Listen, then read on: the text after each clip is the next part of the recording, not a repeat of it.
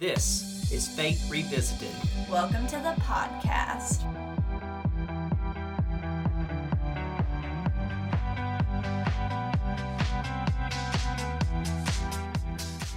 On Faith Revisited, we'll talk about our own church as we're constantly trying to adapt to an ever changing world as a downtown historic church.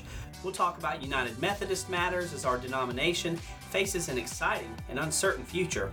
We'll explore church leadership in the 21st century. And we'll talk to different faith leaders about their perspectives of religion today, how we can be more authentic, stop alienating people, and how faith is more important than ever to connect us to God and each other.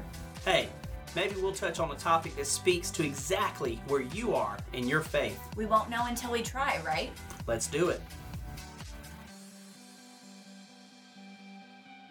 Hello, everyone. Welcome to this week's episode of the Faith Revisited podcast. You have Molly and Ben today. Hello, hello.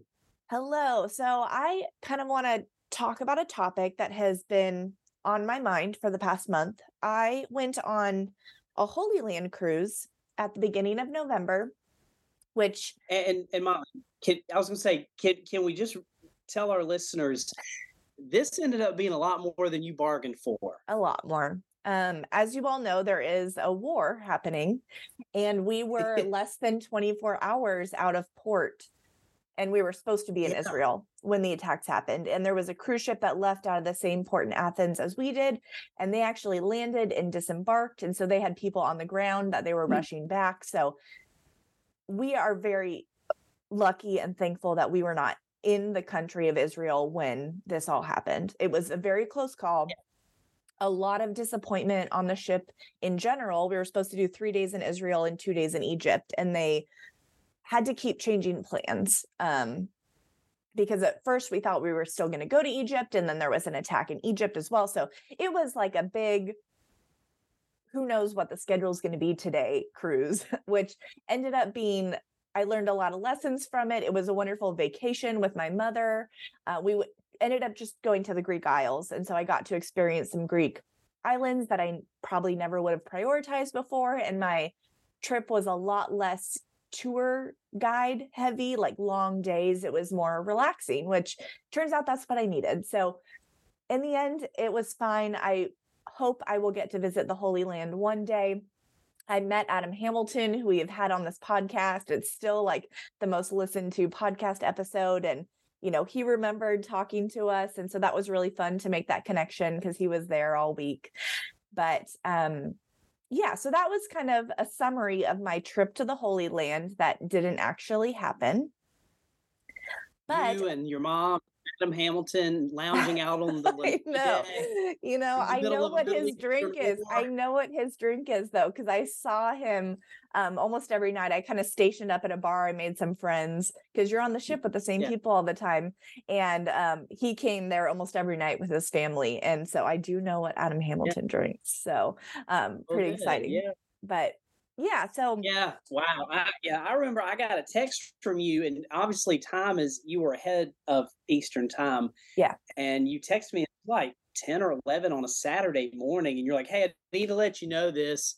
And I was like, what are you talking about, Molly? And then Yeah. a couple of hours later, broke into a college football game I was watching. I was like, oh my goodness, this is what Molly was yeah, talking about I mean, about. we didn't know it happened that morning, and we were in the Mediterranean, and the ship just kind of stopped, like in the middle of the Mediterranean on our way there. And you know, it's very much hearsay because you don't get a lot of good reception or news, and the live TV wasn't really going. And plus, all this had just happened like a couple hours before in Israel, and so they're not even sure what's happening or the extent of what it was and what it could be, and like in that first 24 hours, it was very much like, okay, what is happening? Like, what are the facts?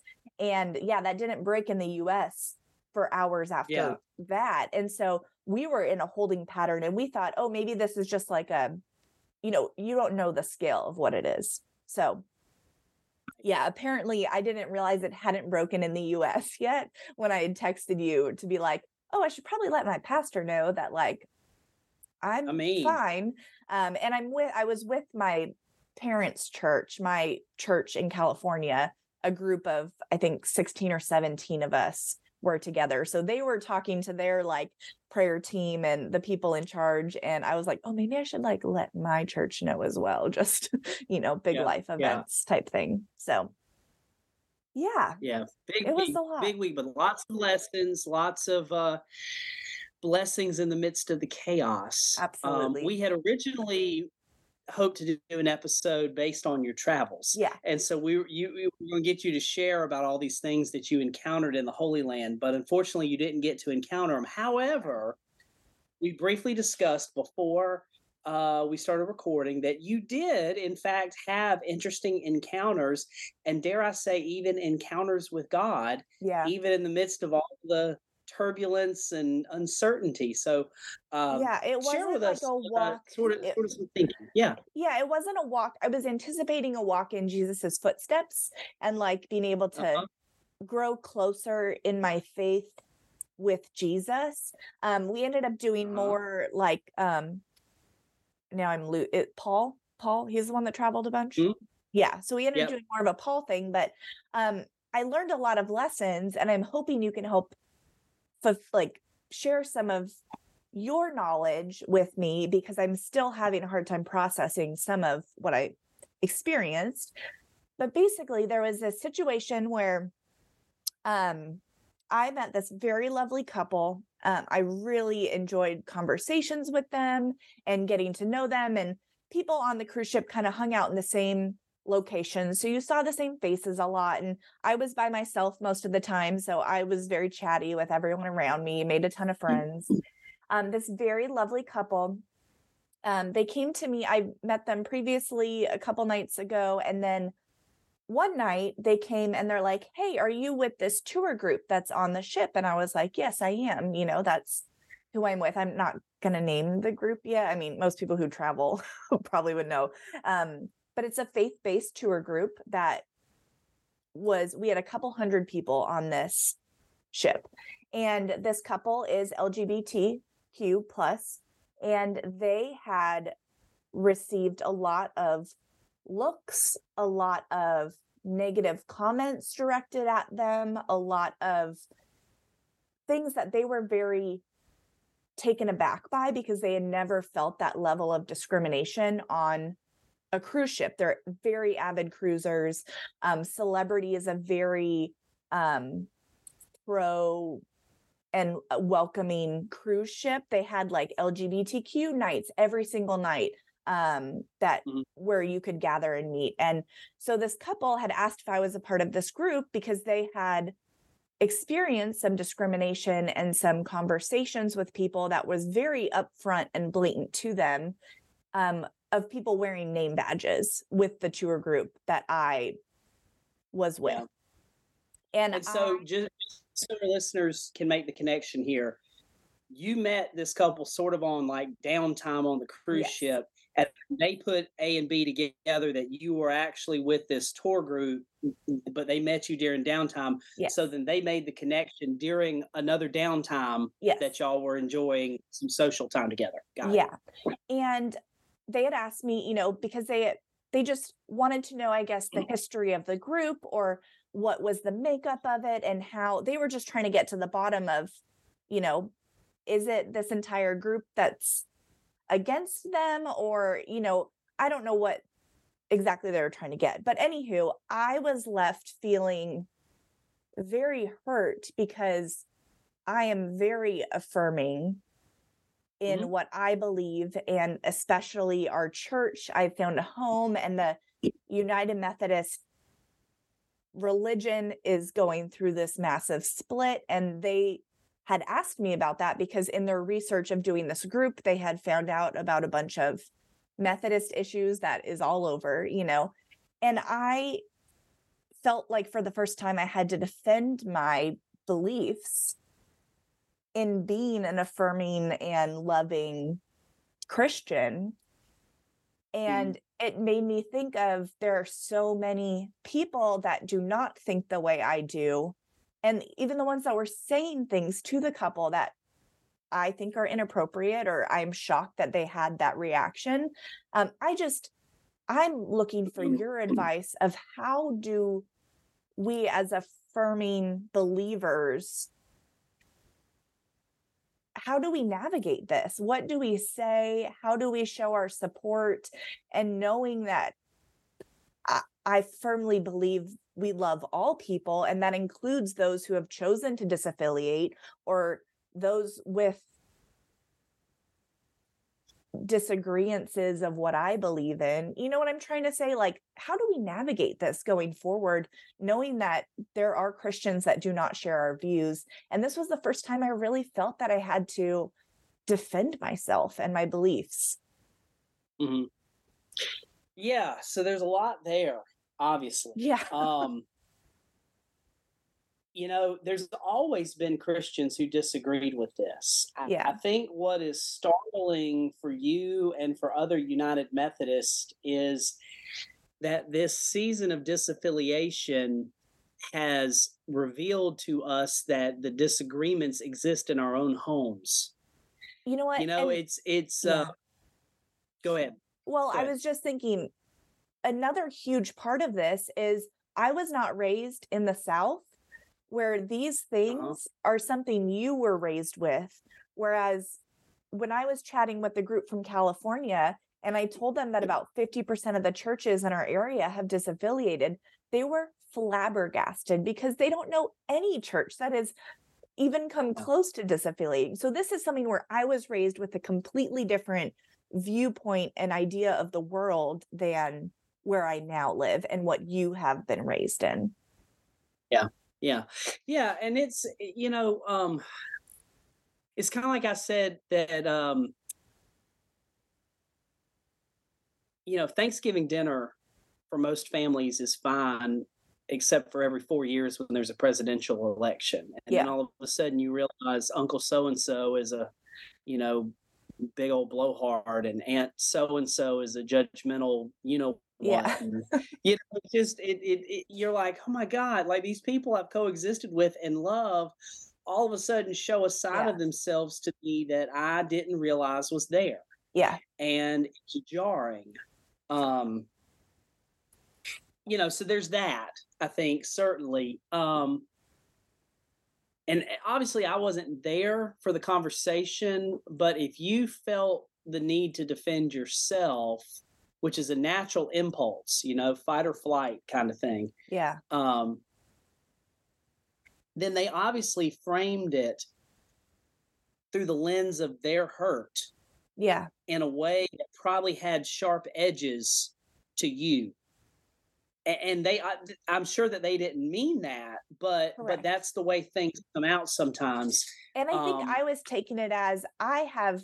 I mean, I am a heterosexual white female, I don't have a lot of discrimination in my life. And I have close friends that this is what they experience a lot. And that was the yeah. first time I had seen it through that lens of like, wow, my friends feel this way often, I'm sure. Yeah. And in church, which yes. is which is jarring because of all the places in the world, church should be the last place that somebody feels those feelings. And yet it's often one of the primary places yeah that someone feels discriminated against you know um and and for we're not a perfect church by any stretch mm-hmm. but we we do work fairly hard at creating a culture where we strive. I won't say we always do, but we strive to make everybody feel welcome. And I tell people, I had this conversation um, with someone who is a regular at our church who said, you know, I know that we're affirming and inclusive, you know, of LGBT people, but like, what if someone came in wearing a MAGA hat? I mean, would they be included? Almost like this reverse way of going, yeah. you're judgmental, but you, but, and I hear that, and that's often true. But my response was, well, you know, so and so, who's actually a church member of ours, um, wore not a MAGA hat, but he wore when we were doing a, a, mask mandate at our church, his mask said Trump 2020 on it. And he wore it every Sunday and nobody said a word. Mm-hmm. Now, you know, I'm sure people probably had thoughts. Yeah. I don't know. by the way, and I would say thoughts is going. He was the only one wearing a political mask. Like Yeah. that was a pretty bold statement either Yeah. way. um, but you know, but but it's to say there's a lot more people who are conservative at our church than people realize. Yeah. Um, so we've worked fairly hard to create sort of this big tent culture of saying everybody can find a place here. And Yes.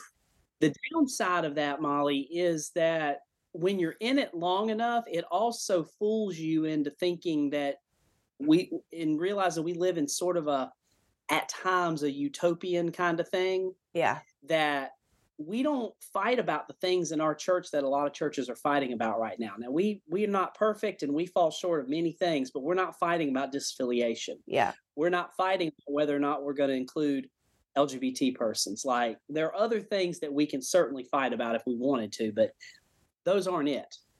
Yeah. So I'm sure for you it was jarring to come face to face with, oh, there's like real discrimination and real hurt felt in and amongst church people. Yeah. So I, I'd say those things to to just start with, Molly, affirming your um, strong feelings in experiencing this third, second hand, third hand, whatever hand you know you witnessed Yeah.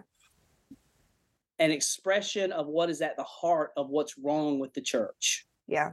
and it's hard to witness that it's it's it's like witnessing a car accident Yeah. you know can't stop watching it but but it's terrible what you're seeing Yeah. you know Yeah. Um, so yeah i mean it's a very natural thing for you to to feel that way now as far as navigating it we can go two sides on this which side would you like to navigate first we can navigate what do we do with brothers and sisters in christ who don't share our beliefs and who may even be opting to follow a path that feels like it runs counter to our path or we can go the path of the couple that you met and how kinda- how we experience them. I kind of want to follow the path of brothers and sisters in Christ that don't agree with what I agree with and how do we still love them?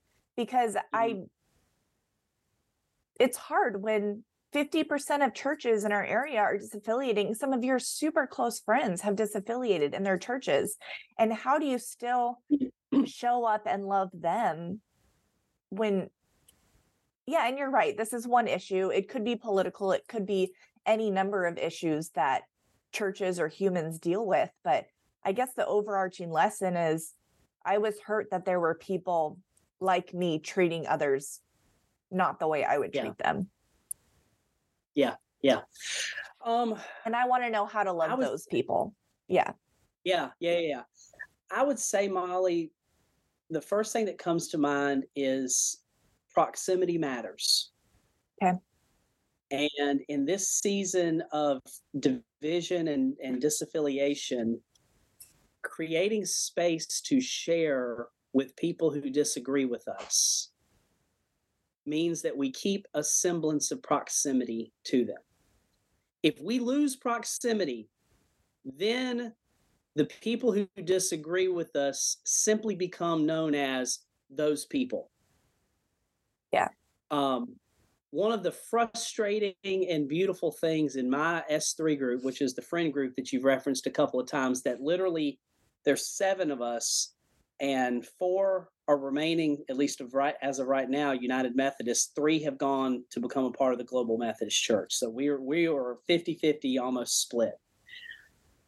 And someone asked us, we were together a few weeks ago, and somebody brought that up, like, how do y'all do this? And one of the guys in the group had the best answer. He said, you know, there are things that frustrate me about these guys that rank way higher than what they believe about LGBT people. And that and and the beauty of that is proximity matters because all of a sudden the closer proximity we keep with people and we dare to be friends and share life and you know see each other's humanness and brokenness and everything in between um it's not that that issue doesn't matter to you or them but in y'all's shared life together it it it, it starts to kind of get right sized in the view of their overall humanness. Does that make Yeah. sense? So Yeah. the, the more that we just dare to be friends with people who are different, Yeah. the more that those divisions they're not any less present but they just kind of they don't get so exaggerated by hype and you know vitriol and Yeah. and and all these fear mongering things that just make these things swell up artificially Yeah. um so i think that's important I, I also think knowing what you believe and why you believe it i have found is vitally important to survive Yeah. because I have been open about my stance that the United Methodist Church should change its overall stance and become more inclusive of LGBT persons. I've been open about this for years now, um, over 10 years, well over 10 years, which predates the disaffiliation talks, where it's like now the church is getting in this like weird space of like split. Like I, I, I've seen legislation, you know, to just move move the bar an inch, get beat 85 to 15 percent on the floor of annual conference, and I'm in the 15 percent, Yeah. right? And and so that can be a very defeating thing, but we're not called to live as people who live in defeat. But you have to know what you believe and why you believe it. I think most of all, you gotta you gotta hold fast to that. Um, but because there'll be all kinds of things that challenge that, and there's sometimes that our beliefs need to be challenged because we need to kind of create wrinkles of nuance that says, you know, I can believe this, but here's an interesting angle I can put on it, or, or I, you know, I've always thought this, but maybe I can get, you know, so even within the greater beliefs, like we can create little wrinkles of nuance Yeah. in them.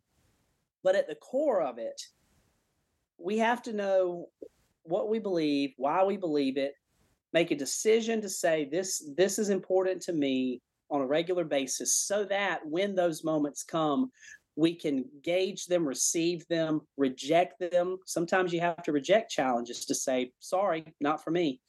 Um, and do all of that in a way that doesn't make us get in a fight or flight mode that says when challenge comes, I'm just going to hate whatever it is that dares to challenge me. Yeah. I think it's easy to hate when we don't have a foundation laid of this is important and this is why. This is why, for me, I articulate the answer that the reason the United Methodist Church should change its stance on the full inclusion of LGBT persons is not because it's a social justice issue. And there's some who would say that's why. Or we need an equitable church, or we need an inclusive church. And I would say it's none of those. All of those are outflows of what's really at the heart of the matter for me. And that is, it is a basic gospel mandate that says a huge piece of the Great Commission is simply about sharing the love of Jesus with all people. Yeah.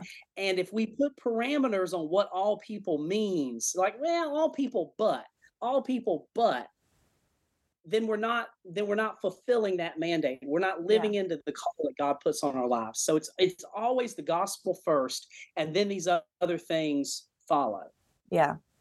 And that's helpful to me because you know when it feels like we we're not making progress, I, I've learned to try to hold on to it's still the gospel. Yeah.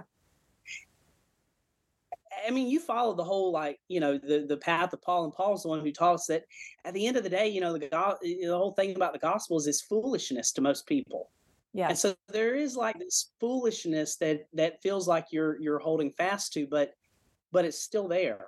Um, so I think you can do that and not be angry with or hate, you know, people who don't necessarily hold to the same things. Yeah.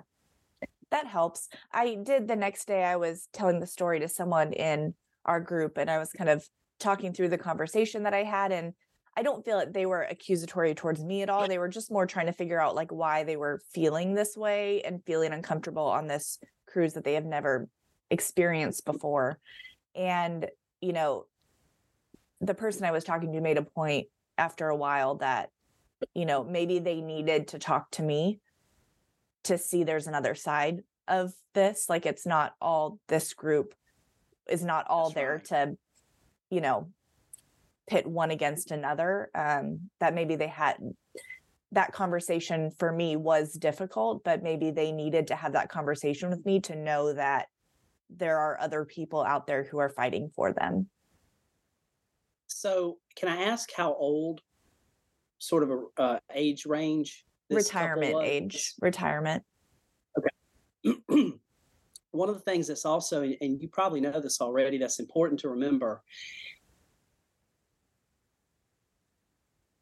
For people, especially people I'd say ages 55 and up who are LGBT, there's a sacredness in the cruise culture.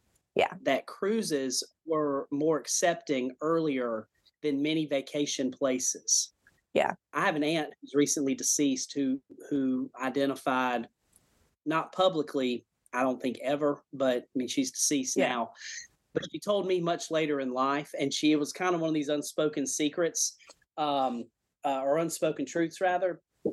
And I can remember asking where she was at Christmas or New Year's as a kid, and my mom telling me she was on a cruise Yeah. with friends. feel most comfortable. Yeah.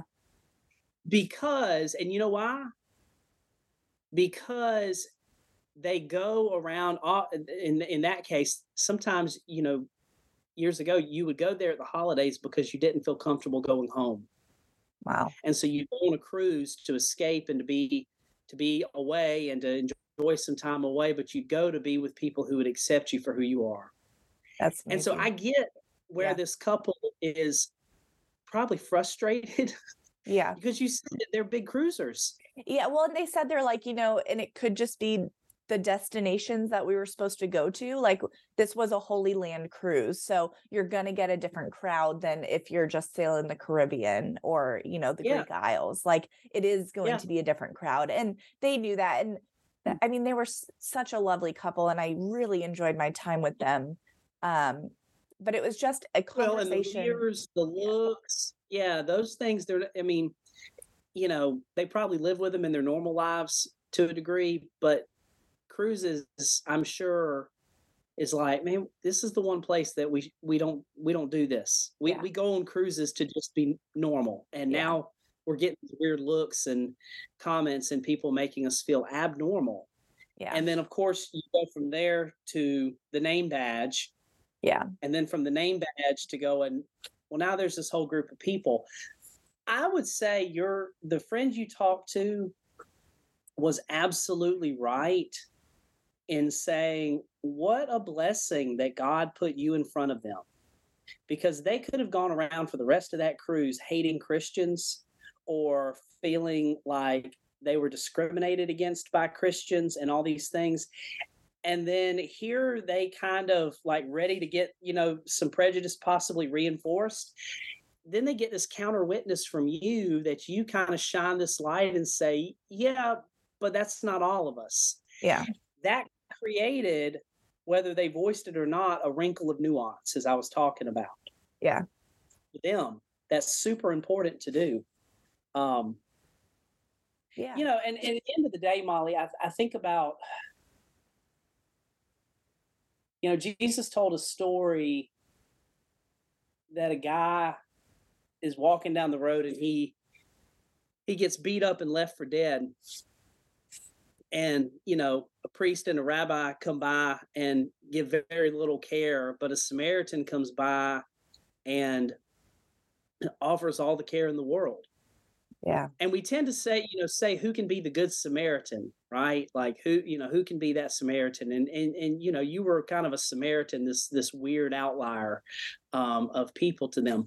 But i would say the heart of it really comes down to what you felt with them because the only way you can truly identify with the good samaritan story is to realize that all of us have been that guy left for dead on the side of the road and somebody somewhere came and helped us and because they came and helped us then we can see what hurt really looks like when we see it and our hearts can be broken by the things that break the heart of God. And then, because we know what it feels like to be helped, then we can offer help. Yeah. And so you you are a perfect person to be with them because in their moment of hurt that they shared, they actually found someone who could totally sit with them and uh, embrace and see that hurt for what it really was. Yeah. And that's a beautiful thing. I mean, it's difficult. Yeah. But it's beautiful. Thank you. Yeah, I think it's good to have clarity around that situation. I've been thinking about it for, I don't know, over two, three weeks now. And it's something that is, it's a very human conversation, especially with such differing beliefs out there. And it's, it was just the first time that I really experienced that. So I've been wanting this clarity and this reasoning and how to approach in the future, just making sure that I continue to love everyone. And just because they don't agree with what I think, that doesn't, I don't get to turn it around on those people. So um, thank you, Ben. I hope to our listeners, this, I don't know, I hope it was, oh, okay, go ahead. No, go ahead. Go ahead. Oh, I hope this was just a moment of clarity for you or insight on who we are and the realness of everyday life. Yeah. I'll I'll I'll only add one more thing. Okay. And you said it at the very beginning, and it's it's so poignant to bring back you went on this cruise and all your plans got changed and you said it was meant to be a cruise that you walked in the footsteps of Jesus. And you did. Thank you, everyone. no. um, thank you for joining in on this conversation with Ben and I. Thank you, Ben. Um, hope y'all give us five stars. Have a great week, everyone. See you next time.